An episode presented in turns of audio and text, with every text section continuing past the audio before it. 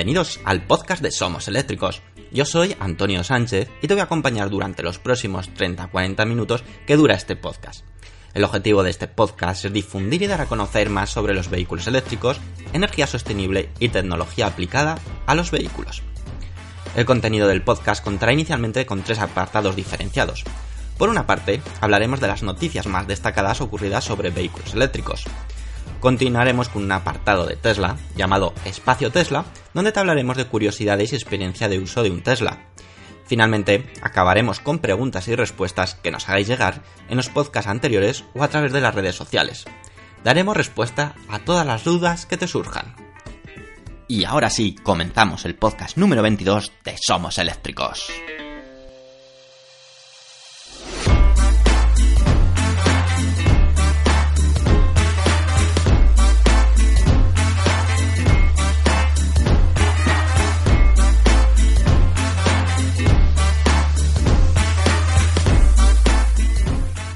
Buenas y bienvenidos a todos en una nueva entrega del podcast. En esta ocasión, aunque es un podcast que va a estar muy, muy interesante, especialmente por una semana donde ha tenido lugar una de las presentaciones más esperadas, el Tesla Model Y, vamos a empezar con una noticia no tan alegre y que es todo lo contrario, bastante triste. Y es que probablemente muchos de vosotros habréis visto ya incluso en las noticias de que ha habido un incendio en, en el circuito de Jerez y es que las motos eléctricas que son utilizadas para las carreras de Moto E han sido destruidas a causa de dicho aparatoso incendio que ha acabado con todas ellas. Dicho incendio se ha producido, como decimos, en el circuito de Jerez, en España, donde se encontraban estas motos eléctricas para completar su segundo test antes del inicio de temporada.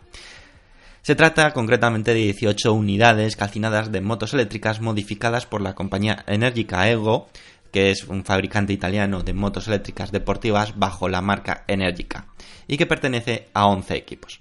Aunque no hay que lamentar heridos, por suerte, también han sido pasto de las llamas de los equipos herramientas utilizadas por los equipos como ordenadores, entre otros muchos otros componentes y accesorios, ya que lo que se ha quemado ha sido todo un recinto donde estaban, aparte de las motos, mucho otro, mucho otro tipo de contenido.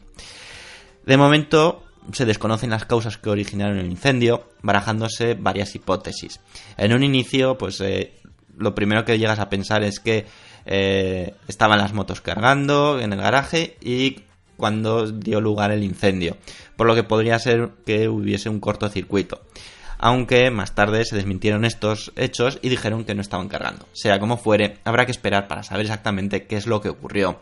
Es muy fácil y sobre todo inicialmente pensar que la culpa ha sido de, esta tecnología eléctrica, el, incendio, y es lo primero que se intentó culpar, de que pues como estaban cargando, pues algo falló y se incendió. Por lo visto no es así, por lo tanto eh, ese incendio podía haber sido ocurrido incluso eh, si no hubieran estado esas motos eléctricas o hubiera estado otro tipo de motos. Pero bueno, al margen de lo sucedido, lo importante ahora son las consecuencias que tendrán en el incendio, ya que se teme que si finalmente podrá iniciarse el campeonato o no, e incluso dar comienzo a la temporada. Eh, hay rumores o hay sospechas de que la primera carrera no se disputará, sino pasarán a la segunda carrera y ya dará lugar a este acontecimiento, aunque esperan primero ver qué es lo que ha pasado en, estas circunstancias.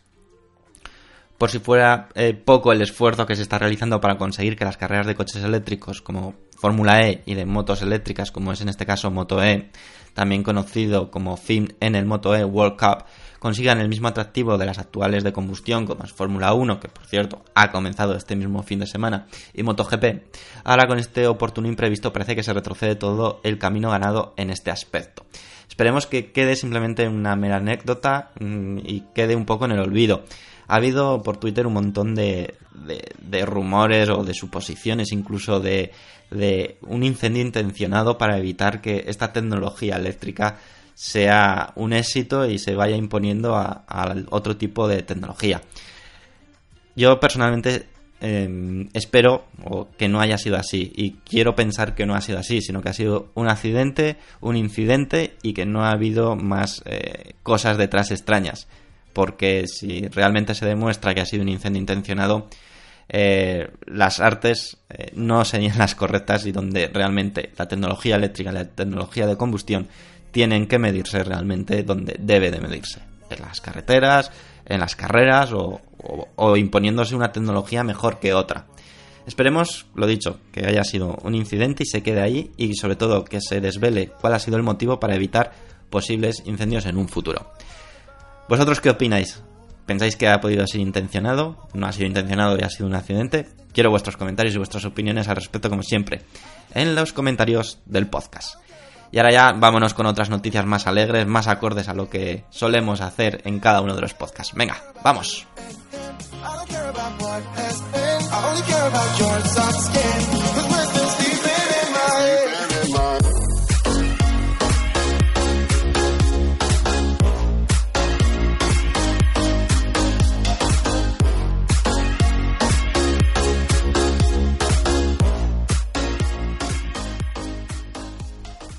Y bueno, esta segunda noticia es de nada más ni nada menos de una marca o un fabricante que cada vez os está gustando más. Hablamos de Rivian.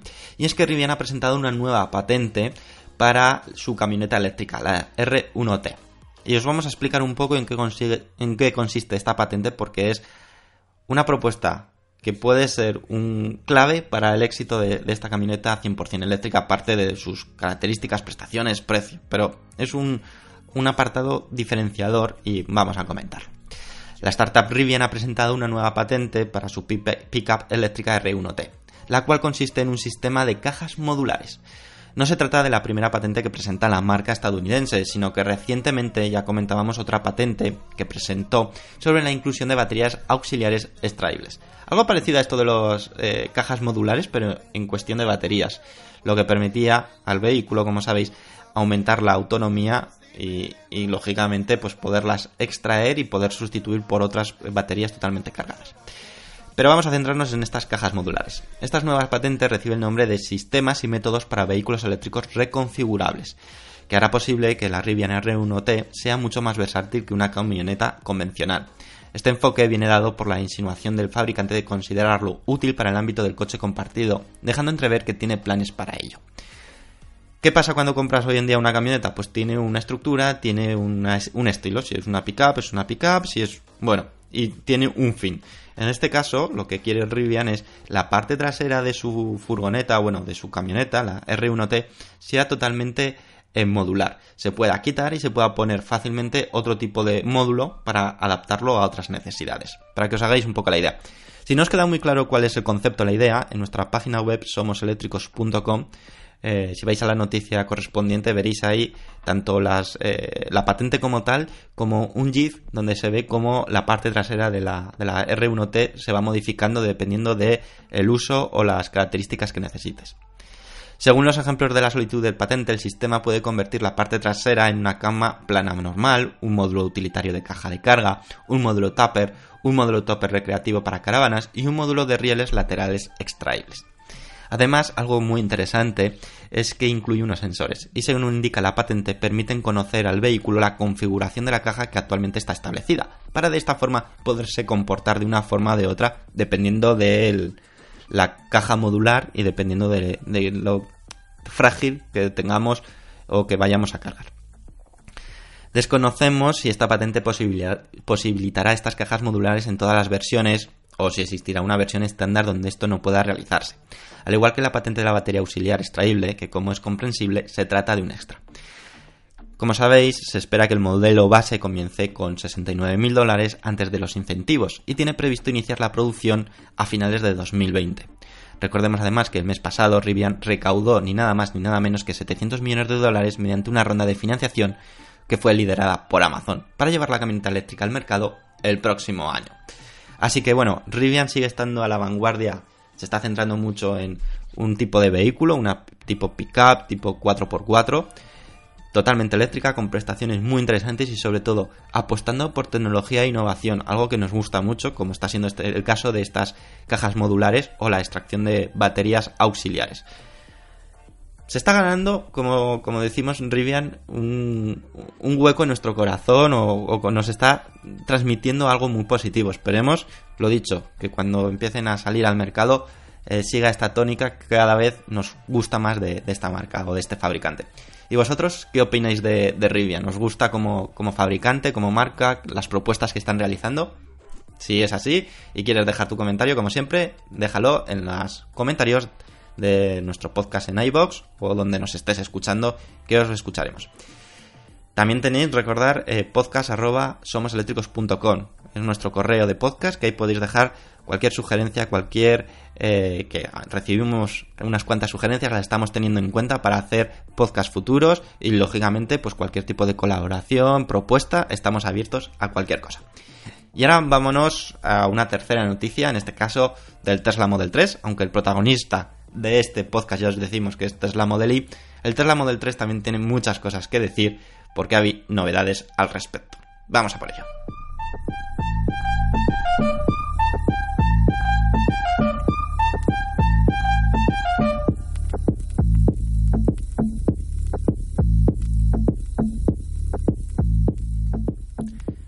Y bueno, ya os hemos adelantado que os vamos a hablar del Tesla Model 3 en esta ocasión, en esta noticia.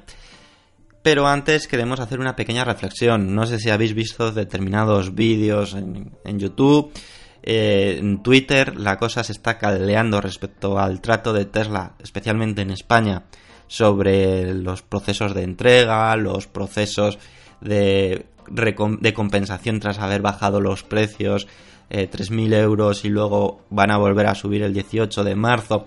Eh, está habiendo pues eh, un cabreo general por parte de algunos propietarios del Tesla Model 3, especialmente los más afectados son aquellos que recibieron los primeros el Tesla Model 3. Y, bueno, eh, esperemos sinceramente que Tesla tome medidas, eh, se comporte como debe comportarse una marca de, este prestigio o de, sí, de este prestigio que tiene actualmente la marca y no pierda dicho prestigio o dicho eh, reconocimiento que tiene por muchos usuarios por una tontería. Esperemos que no sea así. Pero bueno, respecto a la noticia del Tesla Model 3, eh, es algo que os va a interesar a muchos de vosotros que sois propietarios de un Tesla Model 3, porque tal y como Tesla prometió el mes pasado en el lanzamiento del Tesla Model 3 estándar, ha liberado una actualización de software que aumenta la autonomía de la versión Long Range. Elon Musk dijo lo siguiente al respecto. También hay algunas cosas que hemos podido hacer por los clientes existentes que son muy buenas. Tesla es tanto una compañía de software como una compañía de hardware y hemos sido capaces de mejorar a través del firmware el alcance del coche de tracción trasera de largo alcance, pasando de 310 millas a 325 millas. Esto afectará a todos los clientes, incluidos los que eran coches de largo alcance enviados hasta la fecha y los nuevos. Así que tanto los clientes existentes como los nuevos van a obtener un aumento de 15 millas en su autonomía. Como nos tiene acostumbrados Tesla, este aumento de autonomía se ve reflejado a través de una actualización de software, lo que hace posible también que todos los vehículos ya entregados antes de dicha promesa se vean beneficiados. En nuestro canal de YouTube eh, pudimos probar la semana pasada el Tesla Model 3. Tenemos un vídeo donde podemos, os contamos nuestra experiencia de 30 minutos, corta, pero os contamos nuestra experiencia y que os invitamos a que podáis verlo en nuestro canal de YouTube de Somos Eléctricos. Si buscas en YouTube Somos Eléctricos, eh, nos encontrarás fácilmente. Eh, algunos propietarios por el momento del Tesla Model 3 Long Range han indicado que se les ha actualizado al vehículo con ese aumento de kilómetros prometido, aunque hay otros que todavía no. Esta actualización eh, tendrá un aumento de unos 25 kilómetros. Es importante que sepáis que las actualizaciones de software del Tesla eh, son un poco aleatorias. Es decir, algunos recibís actualizaciones antes, otras actualizaciones después. Mm, no tenemos muy claro cómo van liberando esas actualizaciones, pero no os preocupéis porque recibiréis todos una actualización.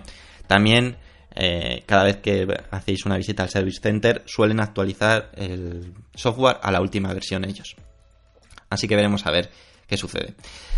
No solamente afecta esta actualización al Model 3 Long Range, sino también al Model 3 Performance, y es que aumenta un 5% de la potencia. Así que si era suficiente la potencia que tenía el Model 3 Performance, ahora lo va a ser todavía mucho más.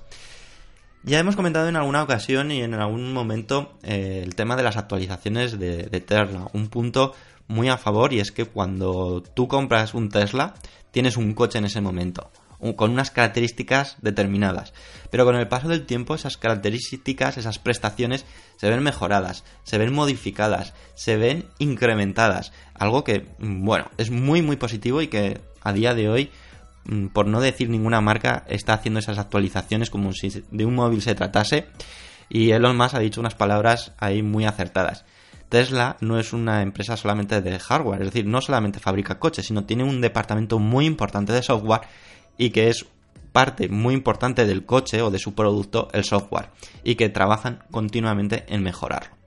Así que es una parte a tener en cuenta en el momento de que te compras un Tesla, de que no solamente te compras un coche, sino te compras también un, programa que un programa que va a tener actualizaciones constantes y va a tener mejoras constantes. En esta ocasión incluso han conseguido optimizar el coche para aumentar la autonomía. Es decir, de algo físico que es el hardware, que en este caso es la batería, han conseguido mediante software que el rendimiento sea todavía mejor y así incrementar dicha autonomía.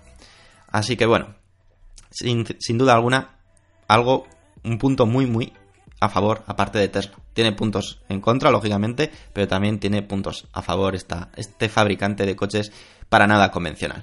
Y ahora nos vamos de Tesla a otro fabricante que tampoco es convencional, Sono Motors. Probablemente no suene, pero vamos a hablaros del coche de producción que ya ha anunciado de Sono Motors y vamos a contaros un poco de sus prestaciones o sus características eh, principalmente. Venga, vamos a por ello sin perder un minuto más.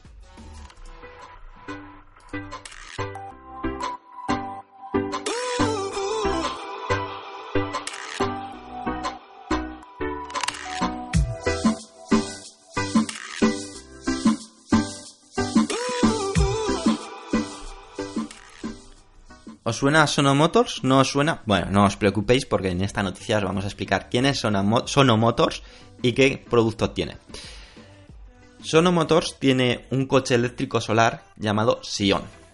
Es un fabricante alemán y ha presentado la versión de producción definitiva del coche eléctrico, como decimos, solar Sion. ¿Por qué es solar? Porque está recubierto por completo de placas solares. Que esas placas solares o placas fotovoltaicas van cargando constantemente, siempre que le da el sol, las baterías que lleva. Por lo tanto, hace como un incremento de autonomía. Se trata del primer fabricante que producirá en serie un vehículo con integración solar. Dichos módulos solares se integran en toda la carrocería, proporcionando energía adicional además de la obtenida a través de la batería. Dicha energía adicional generada por las células solares puede ser de hasta 34 kilómetros de autonomía, el director de investigación y desarrollo de integración solar de Sono Motors, Matthew Badrit, ha dicho al respecto. Después de presentar nuestro primer prototipo en el verano de 2017, continuamos desarrollando nuestra tecnología de integración solar, en la que hemos estado trabajando desde 2016. El vehículo de producción contará con células solares integradas en toda la superficie que están incrustadas en un polímero resistente y que contribuyen a la estética del diseño del vehículo gracias a una combinación de colores optimizada. Tengo que reconocer, yo he seguido este proyecto muy de cerca, o durante desde el momento que se anunció, y puedo afirmar que, lógicamente, los primeros prototipos era un diseño no muy agraciado, se veían mucho las placas fotovoltaicas, y sin embargo, el producto final que, han mostrado ya, que se va a ser de producción, está muy, muy bien acabado. pasan totalmente desapercibidas esas placas solares, lógicamente se ven algo, pero pasan muy, muy desapercibidas. Es decir, han hecho un trabajo de diseño muy interesante para, lógicamente, evitar que, quede algo raro como eran los primeros prototipos. Además de su innovadora tecnología solar, el Sion es ahora más espacioso en su interior. Cuenta con luces LED y tiene capacidad para 5 ocupantes. Además, el eléctrico cuenta con servicios integrados para compartir tanto el vehículo como su energía a través de la función de carga bidireccional. Esto es algo que alguno de vosotros me habéis comentado en, algún comentario del podcast y es la posibilidad de eh, poder utilizar una batería para cargar, eh, una batería de un coche para cargar otra batería de otro coche. Pues bueno, en este caso, el, Sono, bueno, el Sion de Sono Motors lleva dicha opción. Tú conectas los dos coches eléctricos y le indicas qué coche quieres cargar y entonces pasa energía de un coche a otro. Esto será muy interesante cuando se imponga los vehículos eléctricos, los coches eléctricos. Yo creo que uno de los servicios que serán muy interesantes es eh, la posibilidad de ir a la, a, la ayuda de un coche eléctrico que se haya quedado sin batería o tenga muy poca batería, por ejemplo, por una autovía y no ha podido llegar a la electrolinera. ¿Qué, haremos? iremos con una furgoneta eléctrica o bueno o con cualquier otro sistema conectaremos los dos coches le pasaremos la energía la batería energía suficiente para cargar algo la batería y poder llegar a la electrolinera Bueno, pues este coche ya lleva dicha tecnología. Hay otros que también son capaces, pero no está habilitado. Eh, Sono Motors tiene previsto desarrollar más vehículos basados en la plataforma de Sion destinados a la movilidad urbana, la logística y el transporte o de última milla, incluso para el mercado internacional. De momento, y es una cifra muy interesante, la compañía ha recibido 9.500 pedidos anticipados del Sion, cuyo precio es de 25.500 euros, es decir, no es un precio realmente elevado para ser un coche eléctrico y con, dotado con alta tecnología como puede ser esta combinación de, placas solares o placas fotovoltaicas para aprovechar la energía solar mientras circulamos o mientras el coche está estacionado y se va cargando él solo. Esto sí que es un coche que se carga solo y no como otras marcas que van anunciando su sistema autorrecargable. Pero bueno, este tendría la excusa de decir, sí, sí, este se autorrecarga solo. Los otros la verdad es que no. Pero bueno, esto ya es otro debate y otro tema. Y bueno, ¿qué os parece la propuesta de Sono Motors, de este fabricante alemán, donde quiere aprovechar también la energía fotovoltaica o la energía solar para cargar el coche, además de la energía eléctrica? Es algo muy positivo, ¿no creéis? Bueno, quiero conocer vuestra opinión sobre este proyecto que cada vez es más una realidad. Y ahora ya sí, nos vamos al espacio Tesla. No tiene ningún misterio este espacio Tesla. Sabéis perfectamente de lo que vamos a hablar. Es la noticia del mes y ha sido desde que se anunció de que el 14 de marzo Tesla iba a hacer un evento e iba a presentar el Tesla Model Y, completando así lo que es la típica frase de sexy. Pero bueno, vamos a ver qué prestaciones, qué opciones hay, que bueno, os vamos a detallar todo lo que se sabe a día de hoy del Tesla Model Y, que ya os decimos que ya es prácticamente todo, sabemos prácticamente todo del Tesla Model Y. Así que venga, vámonos al espacio Tesla sin perder un segundo más.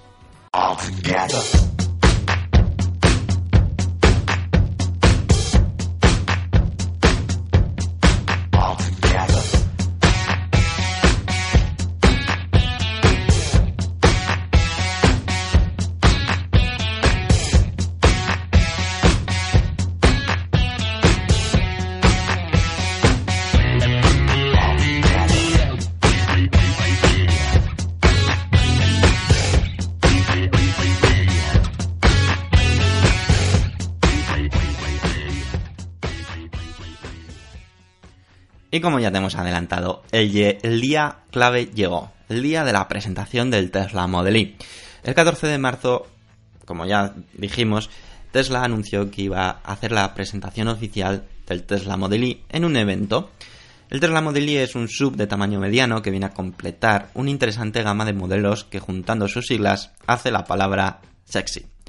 ¿Creéis que es coincidencia? La respuesta es no, está más que intencionado. Incluso hay una pequeña anécdota que os voy a contar, y es que, ¿por qué es Model 3? Pues porque su idea, o la idea de Tesla era de que no fuese Model 3, sino fuese Model E.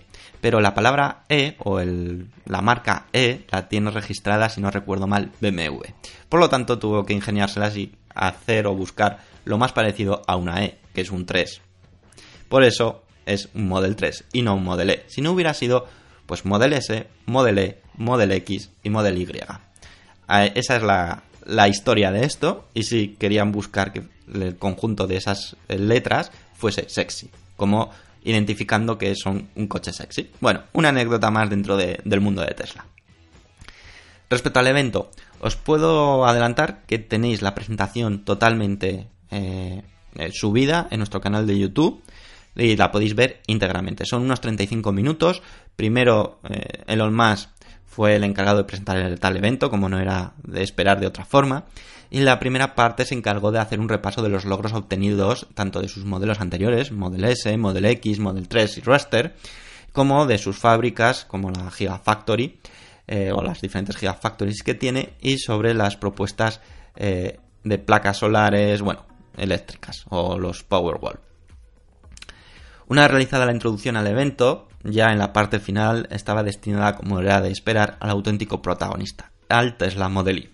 Había por una parte muchas incógnitas, pero otra parte ya había muchos datos que se conocían por haberlas anunciado el propio Elon Musk por Twitter, como que el 75% de, de los componentes eran compartidos con el Tesla Model 3. Por lo tanto, nos podíamos hacer una idea de que iba a ser un Tesla Model 3 vitaminado. Más que vitaminado, aumentado de tamaño, eh, sobre todo tirando hacia arriba, y un poco más alargado o estirado hacia atrás. La expectación, como no era de otra forma, era máxima, ya que, pues bueno, quieras o no, tienes las dudas de cómo será exactamente o cómo pretendía eh, Tesla eh, hacer este Tesla Model Y. Pues bien, es un sub de tamaño mediano basado en el sub de Tesla Model X y en el sedán Tesla Model 3. Si juntamos ambos vehículos, el resultante es este, el Tesla Model Y. Vamos a llamarlo Y, ¿vale? Porque todo el mundo lo llama Y. ¿Cuál fue de las primeras sorpresas? Pues la primera sorpresa que podemos destacar es que el Tesla Model Y tendrá opción de poderse configurar para 7 plazas. Desconocemos muy bien cómo van a sacar esas, eh, esa tercera fila de, de plazas, de dos plazas, porque la verdad que el tamaño sí es un pelín más grande, 10 centímetros más grande que el Tesla Model 3, más largo, pero aún así es complicado entender cómo van a ser esas plazas. Habrá que verlas en directo para entenderlo un poco más. Externamente el coche mantiene la misma esencia del Tesla Model 3, teniendo una parte frontal y lateral muy similar, incluso la parte trasera, aunque aquí sí que detectamos que su altura es algo mayor. Probablemente por dos casos, para meter la tercera fila y luego por otra de las importantes características que hemos visto, y es que es la apertura de su maletero, es diferente al del Tesla Model 3, y en esta ocasión se trata de un portón y se abre pudiendo introducir los distintos objetos en el maletero de una forma más sencilla, un aspecto que ha sido muy criticado en el Tesla Model 3 y que no ha terminado de gustar mucho. El Tesla Model Y ya se puede pedir haciendo un depósito de 2.000 euros, aunque no está prevista que la producción se inicie hasta otoño de 2020. Es decir, probablemente este vehículo no se vea en Europa hasta bien entrado 2022 o 2023. Por lo tanto, hacer una reserva y dejar 2.000 euros a día de hoy no tiene, bajo mi punto de vista, mucho sentido. Y más viendo cómo han ido las cosas con el Tesla Model 3. Es cierto que con el Tesla Model 3 hubo una aluvión de reservas, no creo que suceda lo mismo con el Model Y no sé si me equivocaré o no, pero creo que no va a ser lo mismo porque, bueno, la experiencia con el Model 3 es que ha habido gente sin reserva que ha recibido prácticamente al mismo tiempo el coche que uno que hizo la reserva en 2016. Por lo tanto, no tiene mucho sentido. Es cierto que la versión estándar del Tesla Model Y, es decir, la más económica, no llegará hasta 2021 en Estados Unidos. Las opciones actuales del Model Y son muy similares al del Tesla Model 3, es decir, se puede configurar con la opción de long range con tracción trasera o tracción total y la versión performance, es decir, la más potente de todas. Están utilizando una estrategia muy similar a la que hicieron con el Tesla Model 3. Primero, las versiones más caras en las que más beneficio les va a otorgar a la compañía para luego posteriormente ir sacando versiones menos potentes, más baratas y que lógicamente su beneficio es inferior. Los colores y llantas se mantienen totalmente igual de la misma forma que el interior. El interior es exactamente igual al Tesla Model 3, la misma estructura, la misma pantalla, la misma...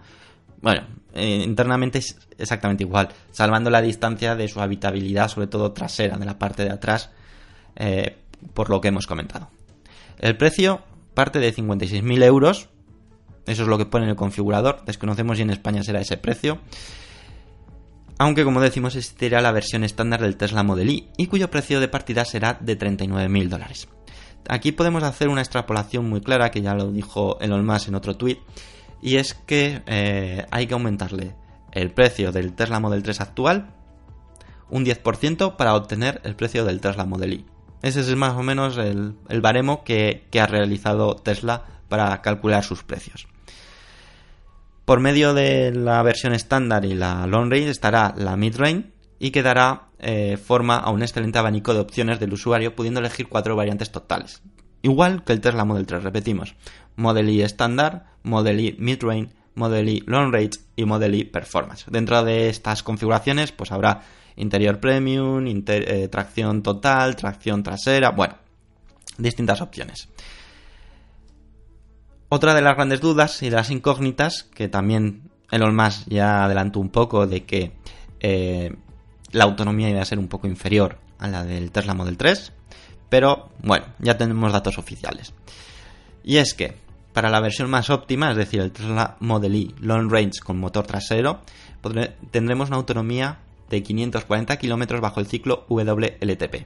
Si optamos por el Long Range y tracción total, su autonomía baja a los 505 kilómetros y si optamos por la más potente, su autonomía ya desciende hasta los 480 kilómetros, pero a cambio tendremos una aceleración brutal de 0 a 100 kilómetros hora en tan solo 3,7 segundos, frente a los 5,8 segundos que hace la versión long range de tracción trasera. Una vez expuesto toda esta información, os voy a aportar mi opinión sobre el Tesla Model Y. Creo que el Tesla Model Y era algo de lo que todos estábamos eh, ya eh, esperando y que no ha habido una sorpresa mayúscula como lo hubo a lo mejor con el Tesla Model 3. Ya estaba algo planificado. Algo que ha hecho muy bien Tesla es aprovechar al máximo lo que ya, han aprendido con el Tesla Model 3, aprovechar gran cantidad de las estructuras, de, las partes de producción, para que así todos los problemas que han tenido con el Tesla Model 3 no lo repitan con el Tesla Model Y. ¿Que va a ser un éxito de ventas? Estoy convencido, porque este tipo de sub cada vez gusta más, sobre todo en Europa, y la aceptación de poder meter siete ocupantes, no desconocemos cómo son las últimas plazas, puede ser un punto muy a favor, el portón también es algo que gusta mucho aquí en Europa, por lo tanto, pues bueno, es algo que sigue un poco la tónica de Tesla, sigue aumentando el abanico de, productos y de opciones. Es todavía un producto que está muy lejano. Eh, si estás pensando entre un Tesla Model 3 y un Tesla Model Y, pues bueno, dependiendo de la urgencia que tengas de cambiarte de coche, puede interesarte esperarte al Tesla Model Y unos cuantos años. Pero bueno, eso ya queda un poco en ti. Lo que sí que me dejó un poco frío fue la presentación de, Tesla yo esperaba algo, alguna sorpresa, algún, alguna novedad o algo que no supiésemos.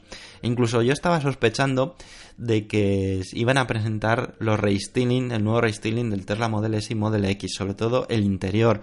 Tanto algo que se ha rumoreado mucho y que incluso en 2019 es algo que dicen que se va a anunciar.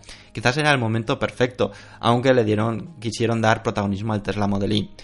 Después del evento hubo también eh, posibilidad de probar o hacer un pequeño test drive del Tesla Model Y como, eh, como pasajero, no, no, se podía conducir. Y luego también, pues para poder ver, estaba tanto el Tesla Semi como el nuevo Tesla Roadster, por si querías eh, ver pues, todos los productos o todas las opciones que tiene Tesla a día de hoy. Esto fue lo que dio el, el evento.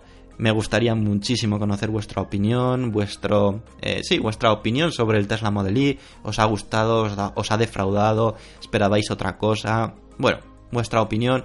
¿Os gusta más que el Tesla Model 3? Eh, ¿Creéis que es el mejor coche de Tesla a día de hoy? De todas las opciones que tiene. Bueno, cualquier opinión será bienvenida y así la podremos enriquecer en el próximo podcast en la sección correspondiente a preguntas y respuestas. Así que bueno, esto ha sido todo en el espacio Tesla. Como veis, hemos hablado muchísimo sobre el Tesla Model Y, se lo merecía, era el protagonista principal. Y ahora ya, pues damos paso al final del podcast con vuestras opiniones, comentando vuestras opiniones, comentarios y vamos a ver qué habéis dejado en el, en el anterior podcast. Así que vámonos a esta parte final.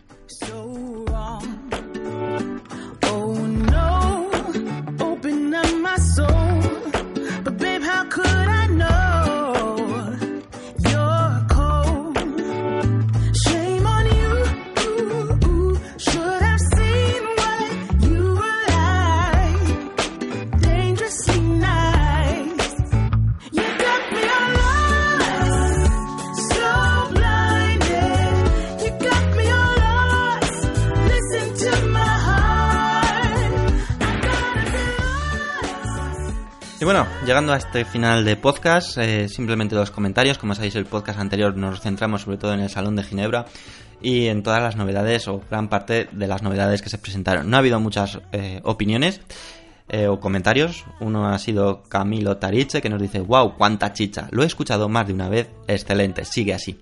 Pues muchísimas gracias, espero que te haya gustado, te haya servido de utilidad. Dimos nuestra opinión sobre el Salón de Ginebra, creemos que había mucho prototipo y poca cosa de producción, de coches que íbamos a ver eh, eléctricos en los próximos meses o en el próximo año, y nos dejó un poco fríos al respecto. Rubén Villar Iglesias también nos dice, sí que tiene un trasero feo el Aston Martin. Pues totalmente, es horrible, es feísimo, bajo mi punto de vista. Si no habéis visto eh, bueno, vídeos, fotos del Aston Martin Lagonda, que se llama, eh, pues bueno, eh, tenéis en nuestra página web esas fotos, esas imágenes para que os podáis hacer un poco la idea de lo que os estamos hablando. Y ya no ha habido más opiniones al respecto. Espero que en este podcast sí que participéis muchísimo más. Estoy convencido que, lo haréis. Porque, bueno, mm, hay mucha chicha o mucha información que se puede comentar y opinar e incluso debatir. Quiero agradecer de nuevo pues eh, los correos que estoy recibiendo o que estamos recibiendo en podcast.somoseléctricos.com.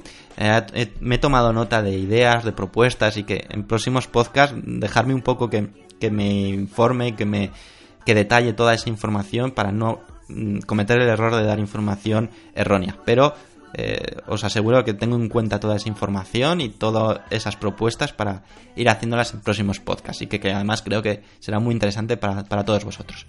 Luego ha habido 28 personas, así que muchísimas gracias que habéis dado a me gusta en, en iBox, que son los siguientes.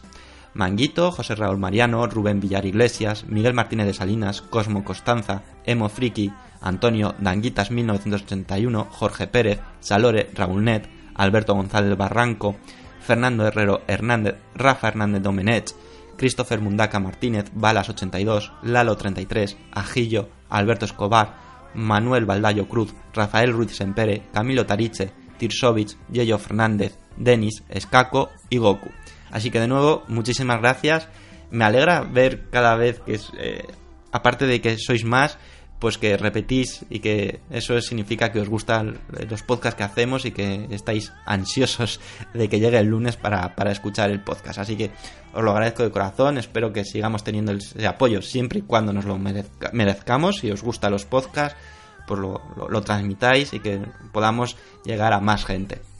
Ya sea con un comentario en Twitter, ya sea en Facebook, ya sea eh, si nos escucháis a través de la plataforma de, Apple, pues en el propio eh, en la propia app podcast, pues podáis eh, dar estrellas y dejar vuestra aportación o vuestro comentario sobre el proyecto de, este podcast. Porque así vamos a poder llegar a más gente y ahí os lo agradecería muchísimo.